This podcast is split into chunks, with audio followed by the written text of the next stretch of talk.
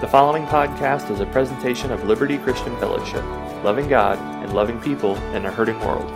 For more information about our church, visit us online at libertyobx.com. You can also like us on Facebook or follow us on Twitter and Instagram for updates and encouragement. We hope this message inspires you and blesses you.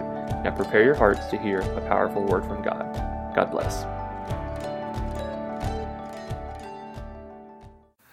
Uh, I was going to wait out the rain, and uh, it didn't want to cooperate. So then I remembered that I had an umbrella in the back of my uh, little 4Runner. So I decided to uh, move my seat back as far as I could, crawl over the seat, and get into the back to get my umbrella. Somewhere between the front seat the back seat, I got hung. And uh, Cheryl, I think, had an umbrella up here and she was going to come help me. And I thought for a few minutes she's going to have to unplug me uh, from between the two seats. But I managed to extricate myself before she went out there to get me. So I got stretched uh, even before I got in the house this morning.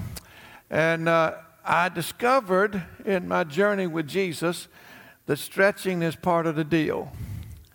I don't know where you are in your walk right now, but my guess is that God's got some stuff along the way that's going to stretch you a little bit.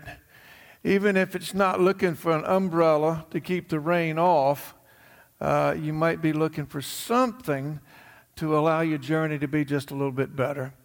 And I just want to suggest to you before we get into the scripture this morning that the thing that you need uh, for your journey to get better is just deeper intimacy with Jesus. To really press in, to press in to that relationship with Jesus. And the Holy Spirit is really all about bringing you into that deeper place with Jesus. We know that Jesus came not only to redeem us, to die on the cross for us, to buy us back, to give us entry into heaven. But we also know that Jesus came as the express image of the Father, so that he wanted to reveal the Father's heart to us. At the same time, we know that the Holy Spirit came on the day of Pentecost to empower the children of God, to empower them to be about the work of the ministry, and to empower them to be in this natural realm those representatives and tools, or if you will, that God would use to reveal his kingdom. But one of the interesting things to me is that Father, Son, and Holy Spirit really are working together so that as the people of God, as we journey through this realm, we would understand that we've got a God who wants us to know him, that is always inviting us to a deeper place with him than we've ever been before. So, wherever you are in your journey this morning, there's a deeper place. Wherever you've been, there's a deeper place. And when you get down the road another few years, there'll be a deeper place because God is always calling you into a deeper knowledge of Himself.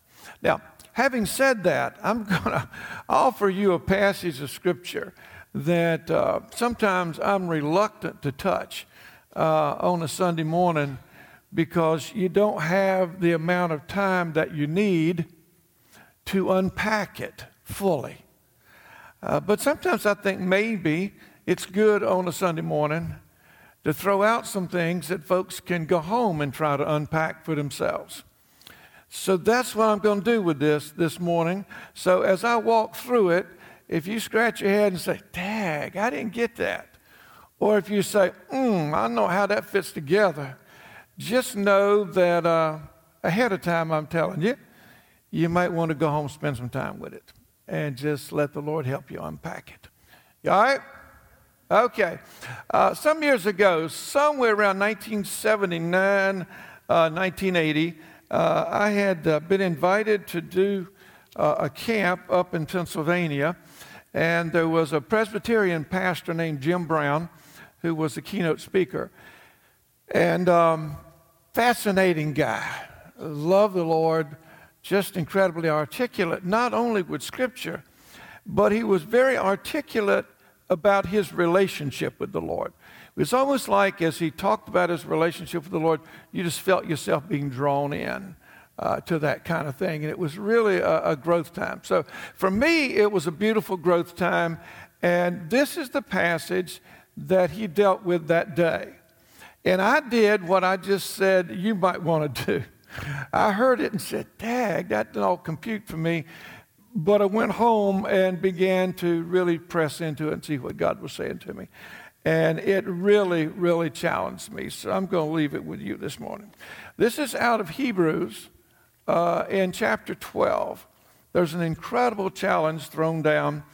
Uh, what's happening with Hebrews is that the writer of Hebrews is trying to help a Jewish culture understand that what's being offered in Jesus and what's being offered in the new covenant is better than the covenant that they had with, with God through Abraham.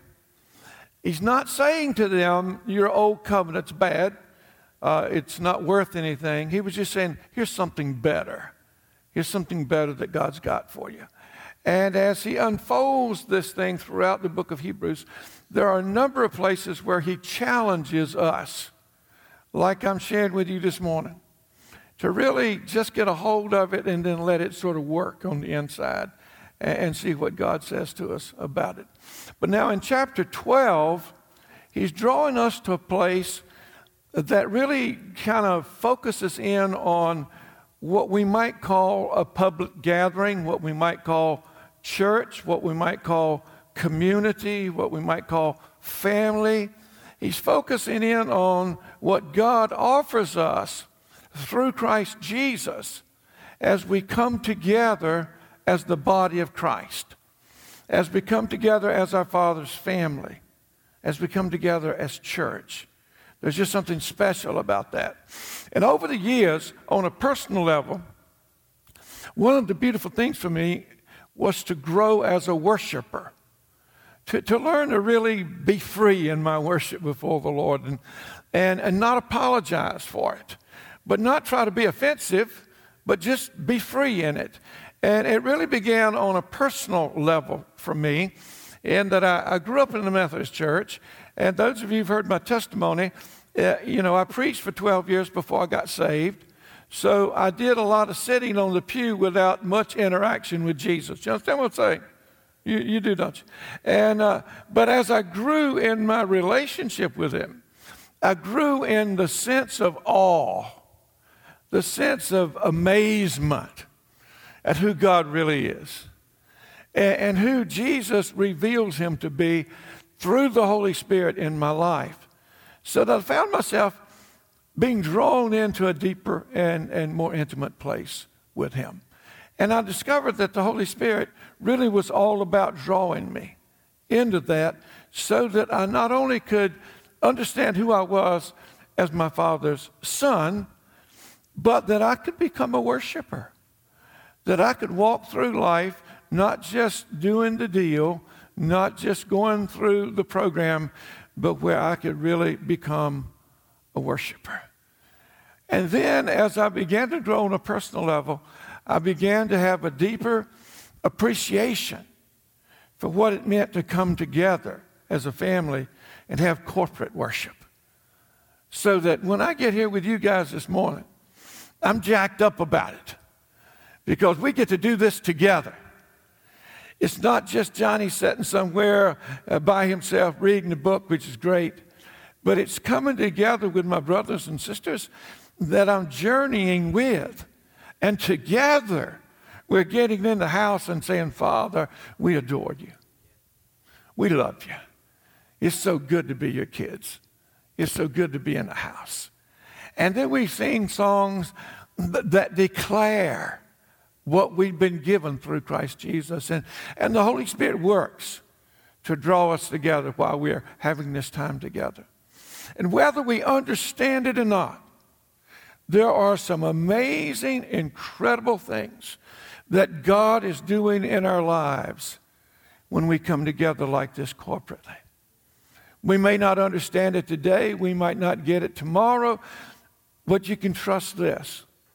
The Holy Spirit is taking our obedience of coming together, and He's using it as an avenue to work in our lives and to do something absolutely amazing. So now, as the writer of Hebrews is trying to say to a Hebrew culture or a Jewish culture, this is better.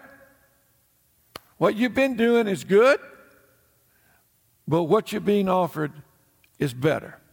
Now, what I'm going to do is pick up here in this passage around verse um, verse 14, and then I'm going to skip down and uh, pick up with verse 18 after just reading a couple of verses. But start with verse 14, chapter 12, in the book of Hebrews. Make every effort to live in peace with all men and to be holy. Without holiness, no one will see God. See to it that no one misses the grace of God and that no bitter root grows up to cause trouble and defile. And then he goes on to say, here's some things that you need to, to stay away from. See to it that no one is sexually immoral or is godless like Esau, who for a single meal sold his inheritance rights as the oldest son. Afterward, as you know, when he wanted to inherit this blessing, he was rejected. He could not bring about uh, uh, no change of mind though he sought the blessing with tears. And, and what the writer of Hebrews is saying here is look, as we walk this thing out, we are faced with decisions along the way. And all of our decisions have consequences. And, and, and the vernacular of some of us who necessarily don't always take uh, ecclesiastical language and use it, uh, sometimes you get the horse out of the barn, you can't get it back in the barn.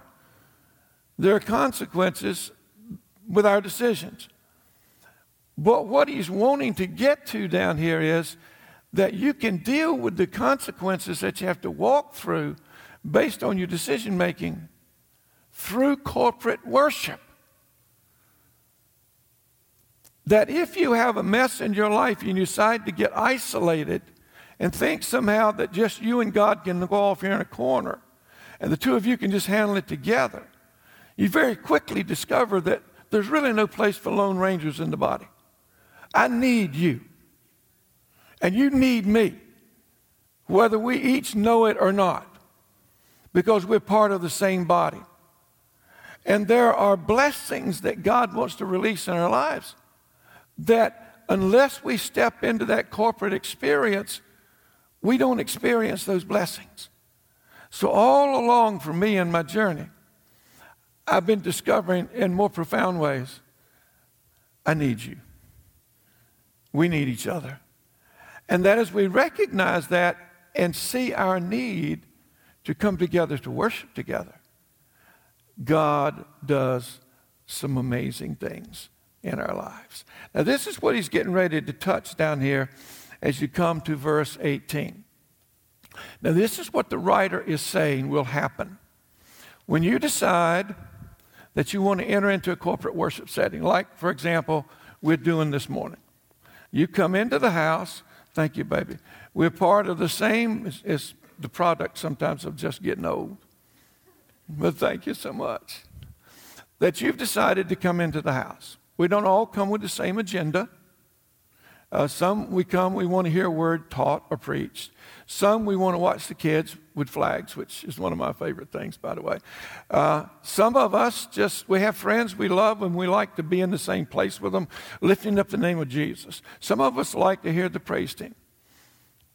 But the thing that we need to have in common is our need to join together in worship. Uh, I, I, do and have done a number of weddings over the years. One of the things I always tell people at a wedding is that this is not a spectator sport. What we're doing here today in a wedding, this is a worship time. It's a worship occasion, it's a worship experience. So when we come into the house like this, there may be different things on our agenda. But at the foremost place in our agenda should be we've come to worship Him. We've come into the house to worship Him. As we do that corporately, here's some of what this writer is saying. I'm going to read through it, and then I'm going to go back to it and just point out some things, and then I'll quit. And then you can figure it out for yourself. you all right? What a good crew here this morning. Um, if you see me dodging, I got so excited I about ripped a page out this morning. and so, trying to hold this thing, the page keeps flopping. So, y'all stay with me on this. Verse 22. He, it, now, in verse 22, he, he, begins, he's responding to what he just said in the, the immediately uh, preceding verses, where in the wilderness, when Moses had to, had the folk out there, some two, three million Jews out in the, in the wilderness, their relationship with God was clouded. In fact, the way that God would visit is that he would visit in the cloud and come down on the mountain. And then Moses would go up and speak with him, and then he would come down and tell the people what God had to say. Now, one of the reasons that Moses did this was because everybody else was scared to go, because they knew that holiness was a big deal. And they had this understanding that when God came to visit the, in the cloud on the mountain, that even if an animal went up there, if the animal touched the mountain, the animal was going to die. So they weren't really enthused about going up the mountain to meet with God because they knew they were going to die. So they decided to Moses, they said, Look, you go, come back, tell us what he said. So that was kind of the relationship uh, that they had. Now, remember now, the writer of Hebrews is trying to say to a Jewish culture, what you had with God was good. But what you got now through Christ Jesus is better. Okay? So, where before they were afraid to get into his presence, and where before they were afraid to go up the mountain, and they needed someone to go and bring it back to them, here's what the writer says now you've been introduced to because of what Jesus has done. In verse 22, but you have come to Mount Zion to the city of the living God, to the city of the heavenly Jerusalem. You have come to thousands upon thousands of angels and joyful assembly. You've come to the church of the firstborn, whose names are written in heaven. You have come to God, the judge of all men, to the spirits of righteous men made perfect, to Jesus, the mediator of a new covenant, and to the sprinkled blood that speaks a better word than the blood of Abel. So see to it that you do not refuse him who speaks. If they did not escape when they refused him who, who warned them on earth, how much less will we if we turn away from him who warns us from heaven? Now, what he's trying to say to these guys is here's what you're getting now when you come to worship. And this applies this morning, this day just as it did when these words were first spoken here the, by the writer of Hebrews. He says, You have come to the New Jerusalem, you've come to a city, you've come to the holy place, you've been brought into a, a community that is beyond the natural realm. What he's saying is, when you come to worship, it's not like you're just going out here on the street corner and you just got your eyes on the natural realm. When you come corporately to worship, you come into a place in God that is spiritual. It's spiritual. So many times we get put off in our worship because we don't like the color of the carpet. The lights are too dim. The music's too loud. The kids were throwing up on us on the way to church. We come into the house and we are captured by the natural when truthfully worship is a spiritual experience. You understand? So that we come into the house really to enter into a spiritual experience, but we've got so much of the natural stuff hanging on us that it's hard to press into worship. For example, if you put on decent clothes, you left the house this morning and you got drenched before you got in the car, and you got drenched when you got out of the car, and then you come into an air conditioned building and you're freezing. It might be that that natural can keep you from experiencing the spiritual. Do you understand? So, good lighting, stained glass windows, pretty carpet, soft chairs, all of those things are nice to have, right? But they're there to help us get past the natural so that we can press into the spiritual. What we encounter in our corporate worship is a spiritual experience. Uh, have you ever had your time together in a setting like this disrupted because the people behind you were talking? Or the folks in front of you kept goosing the baby? Have you had things distract you so that it was hard to press into the worship? Okay. What the writer's saying is that's on us. We got to be willing to press past the natural and understand that this encounter with God is a spiritual happening. And when we come together corporately, there are some things offered to us when we press in. One of the things is that you've come to thousands upon thousands of angels. I don't know how many of you believe in angels. You don't have to raise your hand. Uh, I do. All you got to do is run into one or two, and you'll be a believer.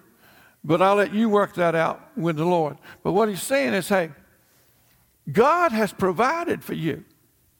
And when you come into worship and you're serious about it and you press in, hey, angels are real. And you've come to the place in worship where you are before the throne of grace and there are thousands upon thousands of angels up there. Have you ever come into a service like this and looked for angels? Have you ever felt that there was one here? Am I messing with your theology? What he's saying here is what you had was good, but what you got's better because now when you come together corporately, it's not just you that you're dealing with yourself and other folks sitting around you. You come into the place where there are thousands upon thousands of angels. But so often, we're so captured by the natural that we can't accommodate the supernatural. And what makes it difficult is because we're out here every day, six days, working in the natural, and now we're separating ourselves and coming into this place, corporately coming together. And we're supposed to come into that place where there are thousands upon thousands of angels. Regardless of your theology about angels, what the writer here is saying is God's provided a place for you where He's introducing you to aspects of His kingdom that you might miss out here in the natural realm, but which you can experience when you come together corporately to worship Him. Says that we've come to a place where there are those who have gone on before us. which is really kind of cool. I think of some of the people just in this church that knew God, loved God, and have gone on before us. Now, I'm not standing up here on the platform talking to you about ghosties and goblins. I'm just saying, hey, the folks that have gone before us are more alive than we are. And when we come together in corporate worship, they join together with us around the throne of grace. Now, don't run down here to the next church and tell the pastor down there there's a weird guy down here at Liberty.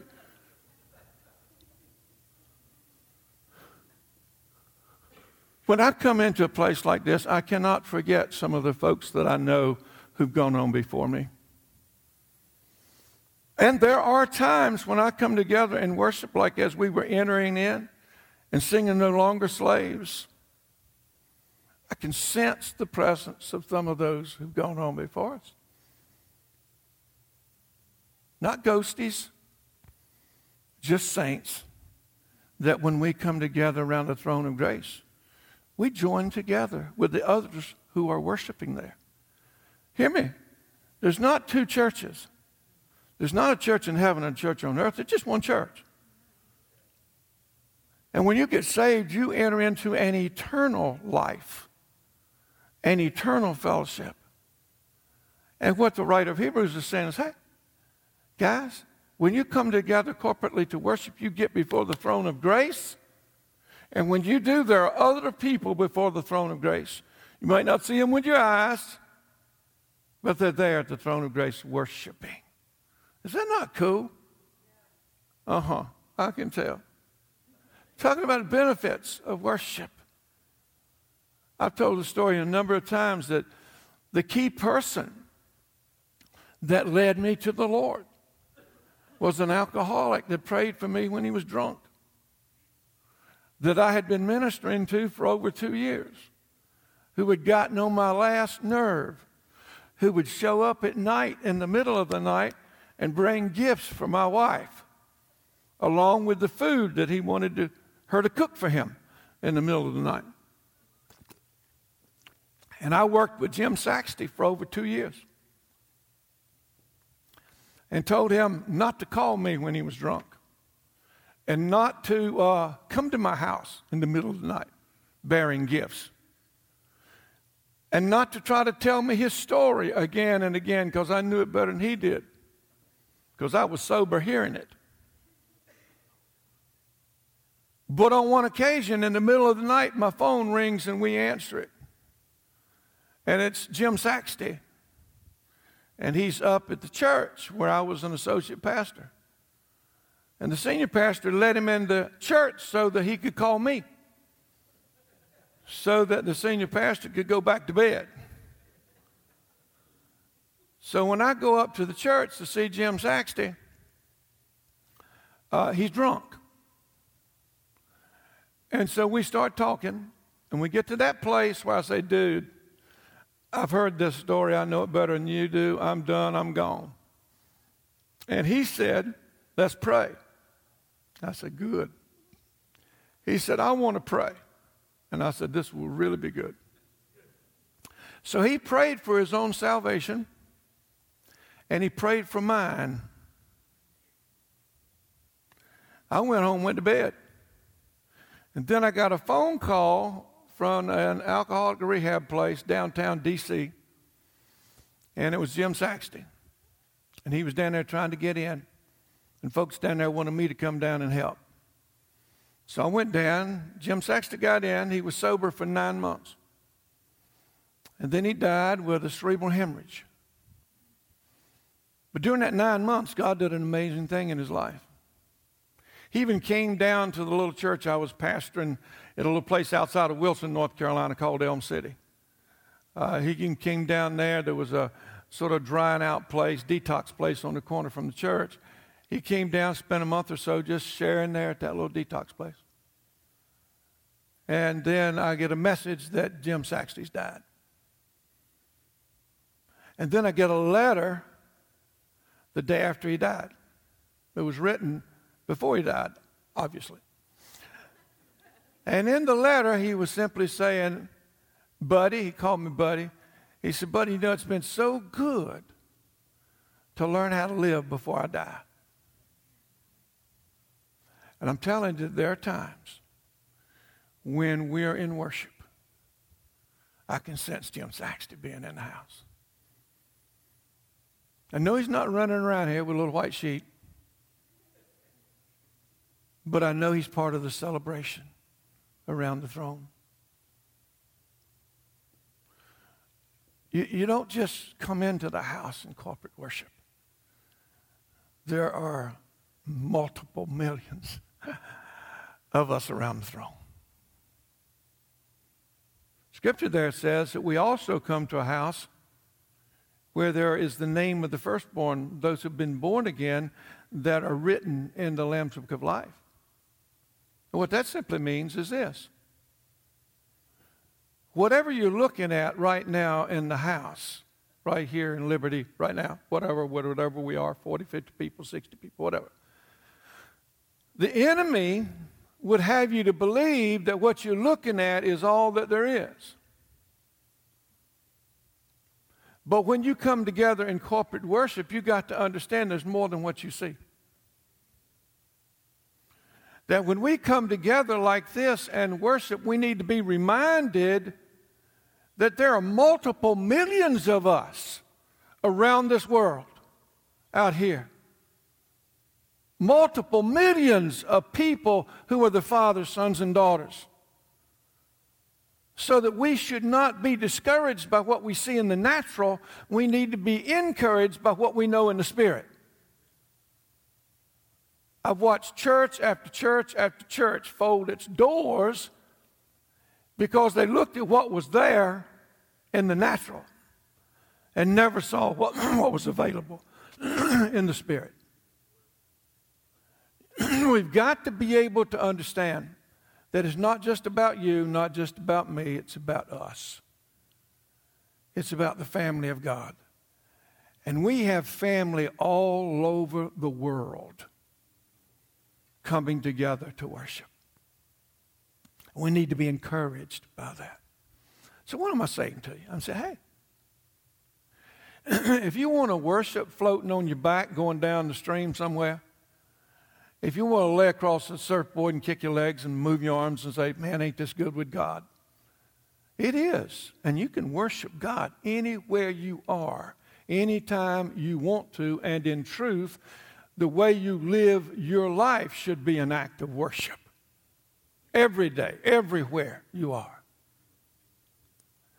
But there is something distinctly special about coming together like this and worshiping together as the Lord draws us together as His family into the throne room and releases for us what He has.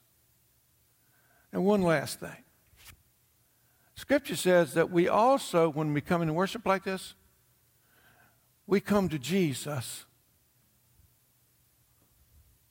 the mediator of a new covenant, we come to Jesus. It may sound simplistic to some people, but for me, when I come through that door, I want to see Jesus. If Jesus ain't here, I'm going home.